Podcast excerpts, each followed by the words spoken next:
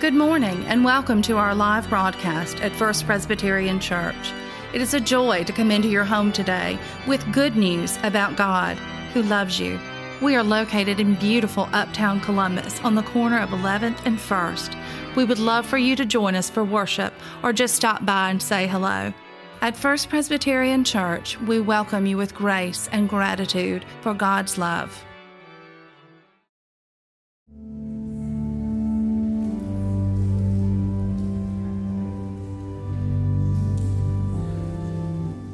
I'm reading from Ephesians. Ephesians. Ephesians. well, I'm reading from this book in the Bible. um, starting with uh, verse 3 and going through verse 14. Blessed be the God and Father of our Lord Jesus Christ, who has blessed us in Christ with every spiritual blessing in the heavenly places just as he chose us in Christ before the foundation of the world to be holy and blameless before him in love.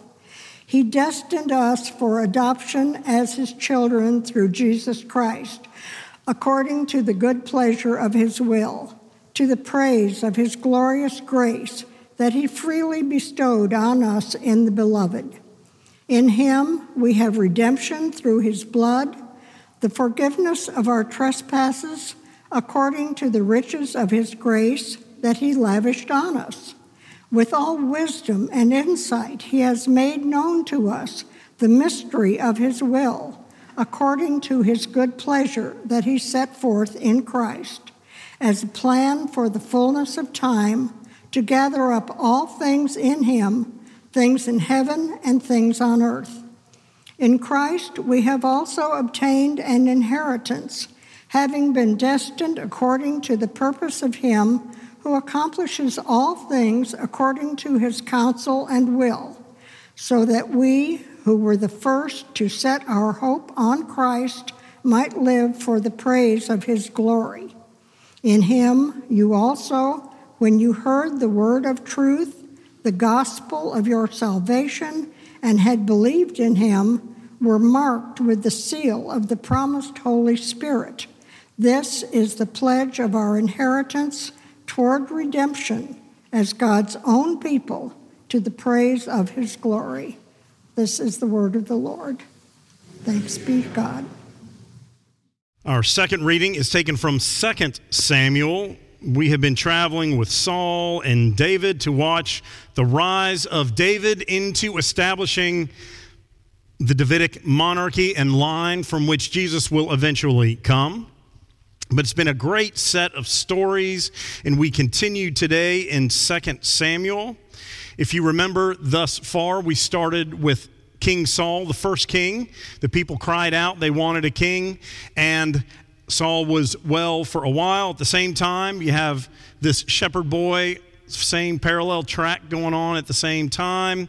Uh, Saul makes a mistake and does not wipe out all of the Amalekites as God expressly told him to do. From that point on, God's Spirit left him and was with David. And we remember um, when David was anointed, he was the eighth of seven brothers tending the sheep. Nope, nope, nope, nope, nope. Where is this, everybody? Nope, where's David? David, little shepherd boy, the punk? Yeah, go get him. He's the one. Then uh, you have uh, David and Goliath, uh, that familiar story. Um, we continue on with Saul's demise and David's rise. Although David was anointed, Saul was still king. So Saul becomes more and more paranoid. David becomes more and more established.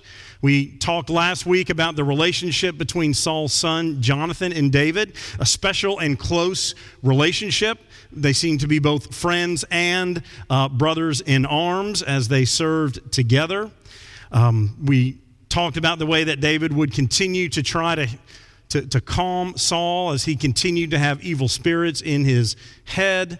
Uh, Saul tried to kill David a few times, and we continue on and on. Um, Saul and Jonathan have just been killed with from the Philistines. You remember, uh, Goliath was from the Philistines. They didn't wipe him out. They're still fighting, and so Saul and Jonathan both die. David then becomes the king. There is a time of mourning. He expresses his uh, grief and anxiety over the loss of Jonathan and becomes king. And so now we begin 2 Samuel. 1 Samuel ends with the death of Saul and Jonathan, and we jump right into 2 Samuel. So listen today as we continue on. We are 2 Samuel 6, verses 1 through 5, then we'll jump to 12 through 19. 2 Samuel 6, 1 through 5. Listen. David again gathered all the chosen men of Israel, 30,000. David and all the people with him set out and went from Baal Judah to bring up from there the ark of God, which is called by the name the Lord of hosts, who was enthroned on the cherubim. They carried the ark of God on a new cart and brought it out of the house of Abinadab, which was on the hill. Uzzah and Ahio, sons of Abinadab, were driving the new cart with the ark of God. And Ahio went in front of the ark. David and all the house of Israel were dancing before the Lord with all their might, with songs and lyres and harps and tambourines and castanets and cymbals. It was then told to King David, The Lord has blessed the household of Obed Edom and all that belongs to him because of the ark of God. So David went and brought up, the ark of God from the house of Obed Edom to the city of David with rejoicing. When those who bore the ark of the Lord had gone six paces, he sacrificed an ox and a fatling. David danced before the Lord with all his might. David was girded with a linen ephod. So David and all the house of Israel brought up the ark of the Lord with shouting and with the sound of the trumpet. As the ark of the Lord came into the city of David, Michal, daughter of Saul, looked out of the window and saw King David, her husband, leaping and dancing before the Lord, and she despised him in her heart. Uh oh. They brought the ark of the Lord, set it in its place inside the tent that David had pitched for it. And David offered burnt offerings and offerings of well being before the Lord. When David had finished offering the burnt offerings and the offerings of well being, he blessed the people in the name of the Lord of hosts and distributed food among all the people. The whole multitude of Israel, both men and women, to each a cake of bread, a portion of meat, and a cake of raisins. Then all the people went back to their homes. This is the word of the Lord. Thanks.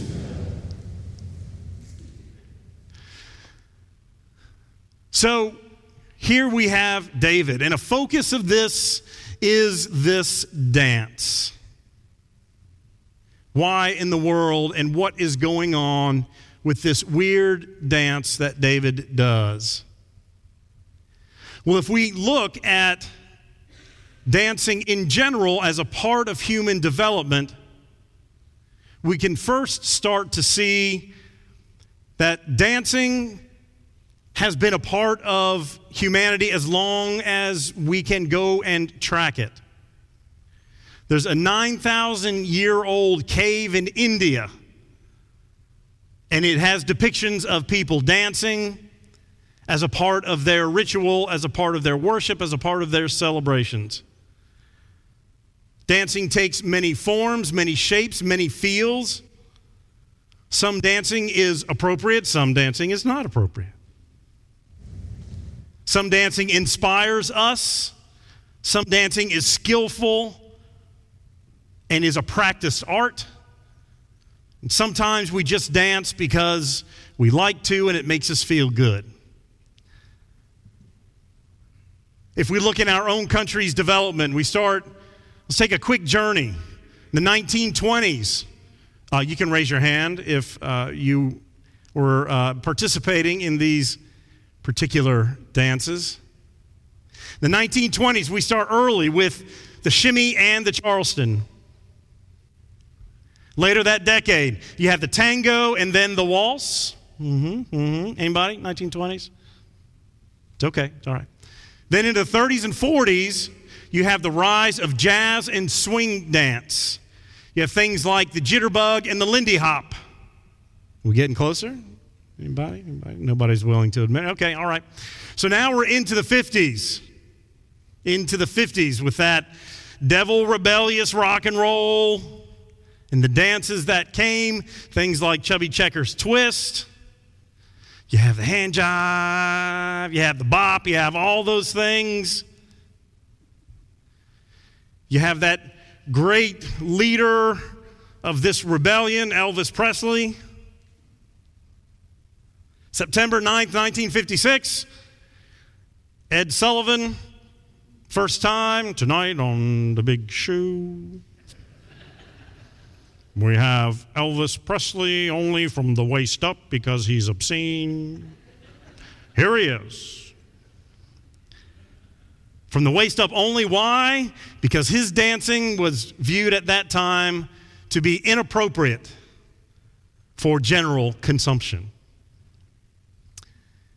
And the great songs that came out of the 50s that led to so many great dances in the 50s. Are we getting warmer? Anybody? Sock hops? Go ahead. Come on. All right, thank you, thank you. Into the 60s, where this just explosion of expression in a variety of ways, some good and some not so good.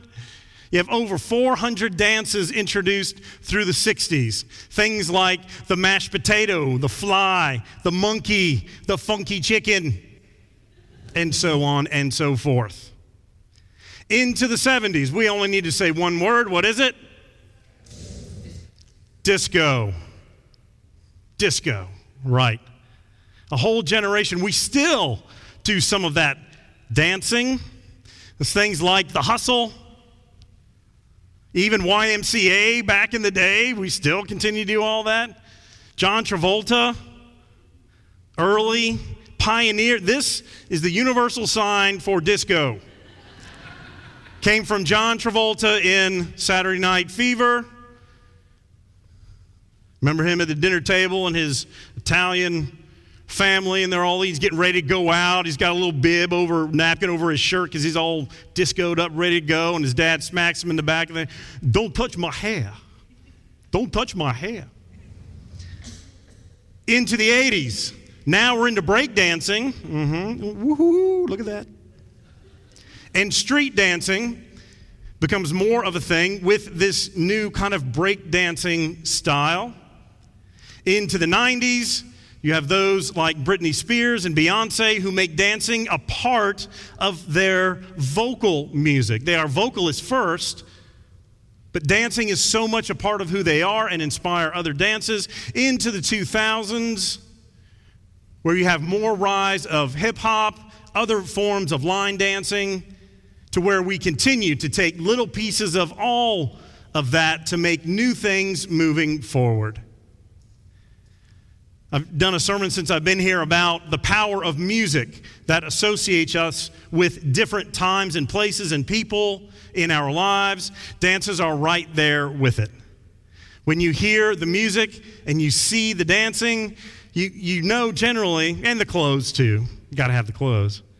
You know what era you are in, and you know where you were if you were in that era all the way from Gene Kelly and Singing in the Rain, musicals, Saturday Night Fever, all the way up until Footloose in the 80s. Remember Kevin Bacon in that movie? Big Chicago city boy comes to little country town where the preacher has gotten the city to make dancing and rock and roll illegal. And so the fight to Dance continues. Yes, awesome movie. You have Dirty Dancing, Patrick Swayze, made in the 80s but reflective of the 50s. Going back into that time and that dirty dancing portion of that music. And of course, the line nobody puts baby in a corner. Well done. Music captivates us, dance captivates us. And again, for a variety of reason, uh, of, of opportunities, it can be worshipful. It's not necessarily our tradition, but for many, moving and movement is a part of their celebration and praise of God. It is ritualistic, it is symbolic, and it can be just fun. You do it with partners, you can do it with other people and you can do it by yourself, again, generally in clusters.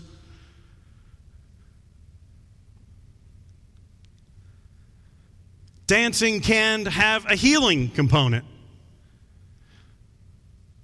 One of my friend, our friend and mentors, Glenn Bannerman, was a professor at our graduate school in recreation, and he specialized in healing dance. What?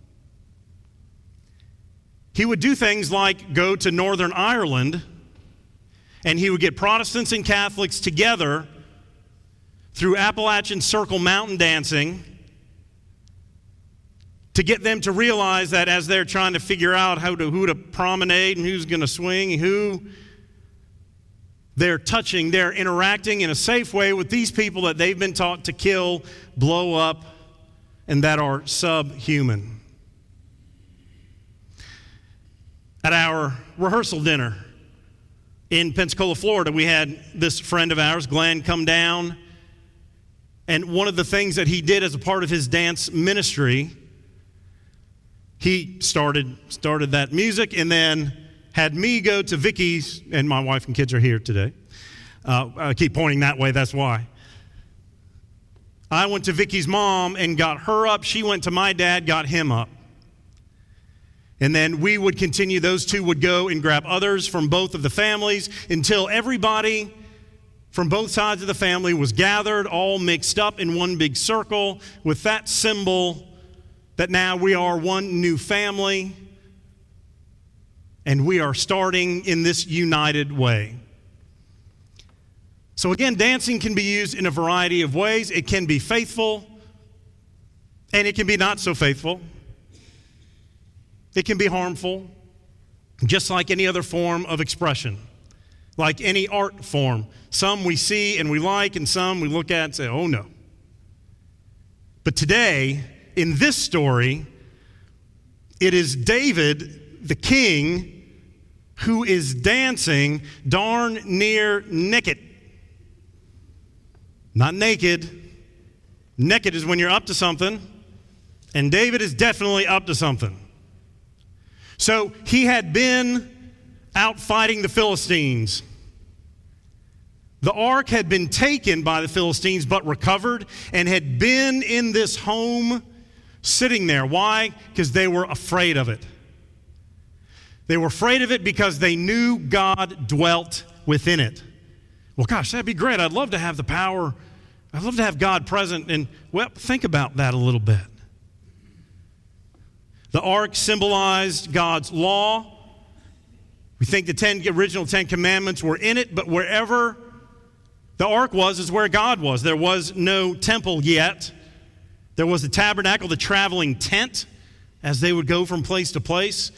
So wherever God, the, the ark was, is where God was. It was very powerful, but that power also scared them. We can understand that, right? One day I look forward to standing toe to toe to Christ, but I'm also terrified at the same time. He loves me, but He is God. And that's a little overwhelming. So they kind of kept it hidden for a while. So David, after his victories, now clear with Saul and Jonathan and several of other Saul's sons killed in that battle that I mentioned before, David has grieved. David has gone to enact vengeance on the Philistines, finally wiped them out, and he goes and gets the ark and comes to Jerusalem. Jerusalem that had continued to be occupied by other forces in their Middle Eastern neighborhood. Today, David comes in in this procession with the ark. It is masterful, it is religious, it is political, and it is smart. So David comes in in this big procession. It says all of Israel is there with him. And he comes in in this kind of parade environment with the ark as a victor, as a military conqueror and hero, again, as David has continued to do. And this action establishes Jerusalem as the capital of Israel, unites the families and clans, the tribes. Shortly after, he names it the city of David. And then it is also the city of God. This is a big pivotal moment in the history of the Jewish people in Israel and our history as those who will evolve out of that tradition.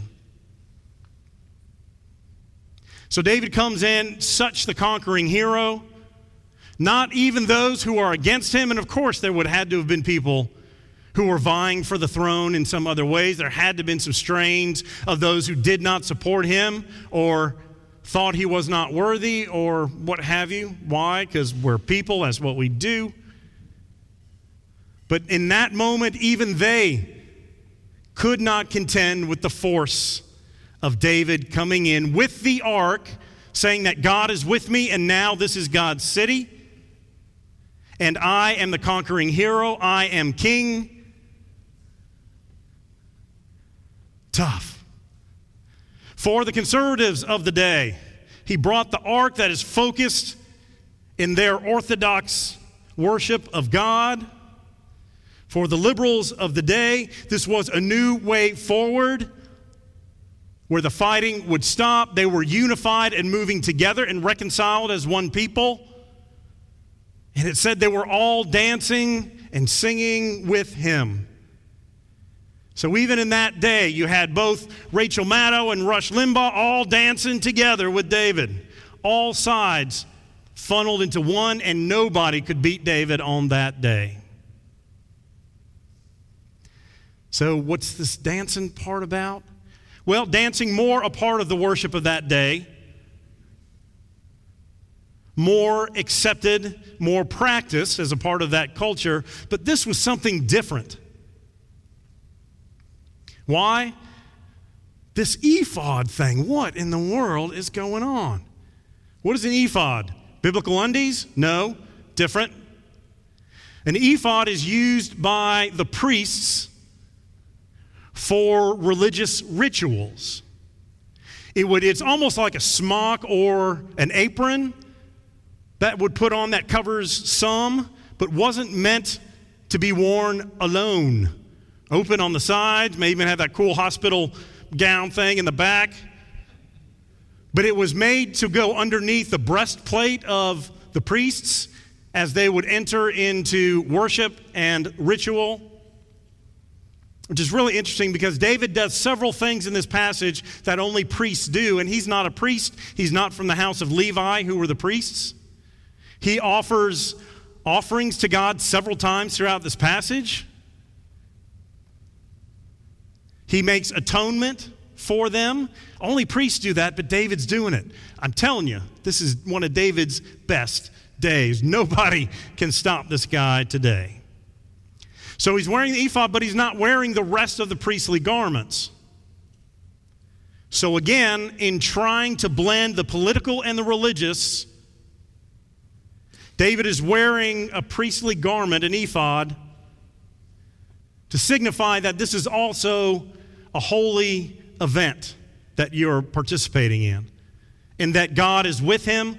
He continued to offer to God all the way through to give him the glory first and foremost so that everyone knew that God was with him. But he could have been close to naked. And Michal, his wife, who was Saul's daughter, she's watching from the window. She must have been up there saying, Oh, they're, they're coming back? Here they come. Woo! There's what it, what what is it? Who is David? Embarrassed, shocked. And she says specifically, when David catches up with her at the end of our, uh, in a few, few verses later, she kind of mocks him and says, How reverent and honorable the king was today in exposing himself to the servant girls and everyone else, which was her chief concern. And she's right, that wasn't done. Remember, she's a royal, she was Saul's daughter. She's grown up sometime in the palace. She knows the etiquette, and this wasn't it. And David responds and says, First to her, your claim, the claim of Saul on the house of Israel is now over. Don't even think that because your dad was Saul or anybody else exists from Saul's lineage, that anybody but me is now taking the throne. And then it said, from that day forward, she had no children, and he didn't kill her. She didn't go away. She was just kind of there in the background, almost as if she had been shunned within the palace. And for David not to have a child, and this was his first wife among many and many and many but his first wife. It was pretty serious. So he shut her down from that day forward, and it says she died bearing no heirs. So that resentment, to look down and see David doing his thing, we have the sense of David kind of being lost in it all in the moment. Think of the crowds cheering I imagine some who were even dancing and singing in, in support probably said to themselves, as I heard one pastor lift up, what kind of king is this? What kind of king is this that comes in barely dressed and dances in front of everyone? He should have come in on his stallion. He should have come in as the conquering hero he was, with the military show of might and force and strength. But he didn't. I'm sure several, along with Michal, mocked him and said, What kind of king are you? And if this sounds reminiscent, yes, I believe it is. When else do we see in the New Testament when someone asks, What kind of king is this? This carpenter who comes into Jerusalem riding a donkey? Are you kidding me? Hosanna in the highest, palm leaves down, a similar procession into Jerusalem, and similarly, those saying, Why isn't he coming as a conquering hero? We got to wipe these Romans out, get rid of them. That's why we're supporting him as Messiah 33 BC or 33 AD. Very similar to David. He's doing things unconventionally. God is clearly with him. He's causing others to look around and to say, What is going on here? This is a little bit different. What kind of king will he be? And again, right now, David cannot be beat. The palace intrigue will continue as we develop into David's story. See some of that family infighting, some of the politics, all that. It'll come. But for now, David is so overwhelmed that he dances with joy. With all of Israel, not by himself. And so, my simple question in the understanding of all of that is when was the last time we had that kind of joy about our walk with Christ? When was the last time that we were able to celebrate, smile, lose ourselves in the worship of God? And I hope there have been some of those moments. Some of those would happen here, but some would happen outside as well. That's where some of those traditions that move around a little more and have that as a part of their worship have a little more on us. As Presbyterians, traditionally, we're kind of tightly wound. We kind of don't want to move. We don't want any attention drawn to us. But we have got the game going in here. We are thoughtful. We are focused on learning and working this out in our hearts and minds, and that is a strength. But where to find that joy and not be afraid of what others will say about you? There's always going to be a Michal who's watching from the window who says, You are ridiculous. You are terrible at what you do. I despise you in my heart. I hope that is minimal, but of course it's going to happen. That's the world we live in. And our response is not to say, Well, I hate you too. I despise you too in my heart. Let's just call this even. It is to say, You know what?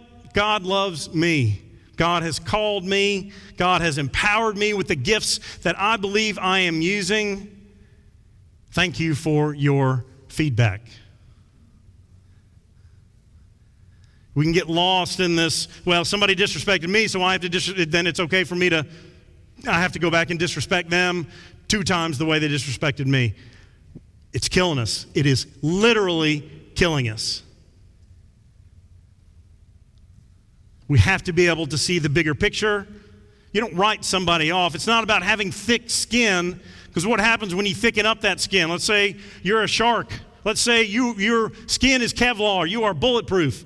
Nothing can harm you. What happens? Then you stop taking anybody's feedback because you are invincible and you don't care what anybody says. I think that swings too far the other way. I think our goal is to listen to the response and feedback of others and see, even if it's wrapped in disgust, even if it's wrapped in Michal's disdain. What is she concerned about? Is there something in there that would help me? Yes, it was done in a way that is offensive to me, but what is she afraid of? Well, she's she wants to preserve the monarchy. She wants David to be seen as somebody respected. Well, that, that's not awful. That's not horrible. But it was just wrapped in that negative shell. We have to be able to interact with folks who come at us and say, I despise you in my heart. well, thank you. It's hard. I know it. It's ridiculous. But again, this idea of being disrespected, we have to rise above it. If you were disrespected, well, take it. Okay. How can you show your Christian love and step up and be better than that? That's what we need to practice. And it's hard. I know it. I know it. Somebody comes at you, they're at you.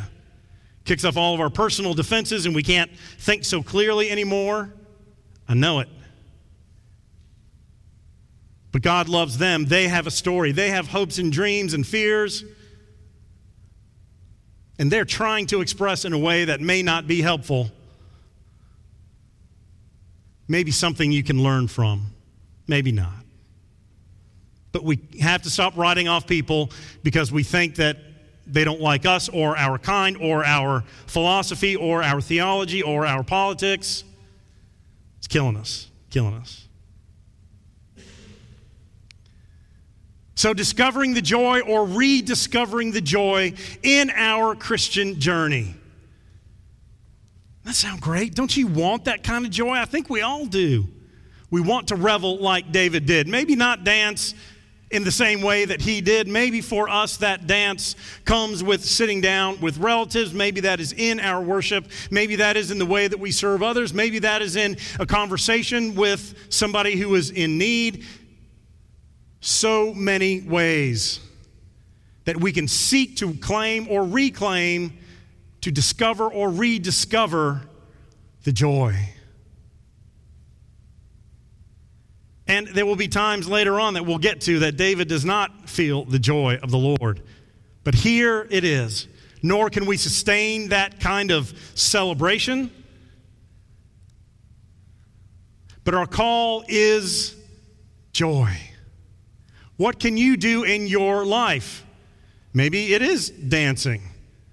Maybe you're not a dancer, and that's okay too. What other ways help you discover or rediscover the joy in Christ? Come talk to us. It's why the staff is here. We seek to do this together. Many times, being together is more helpful than trying on our own. Come on, let's do this together and discover the joy as a congregation again together. And let us dance before the Lord, open, vulnerable, excited, and passionate. Hallelujah. Amen.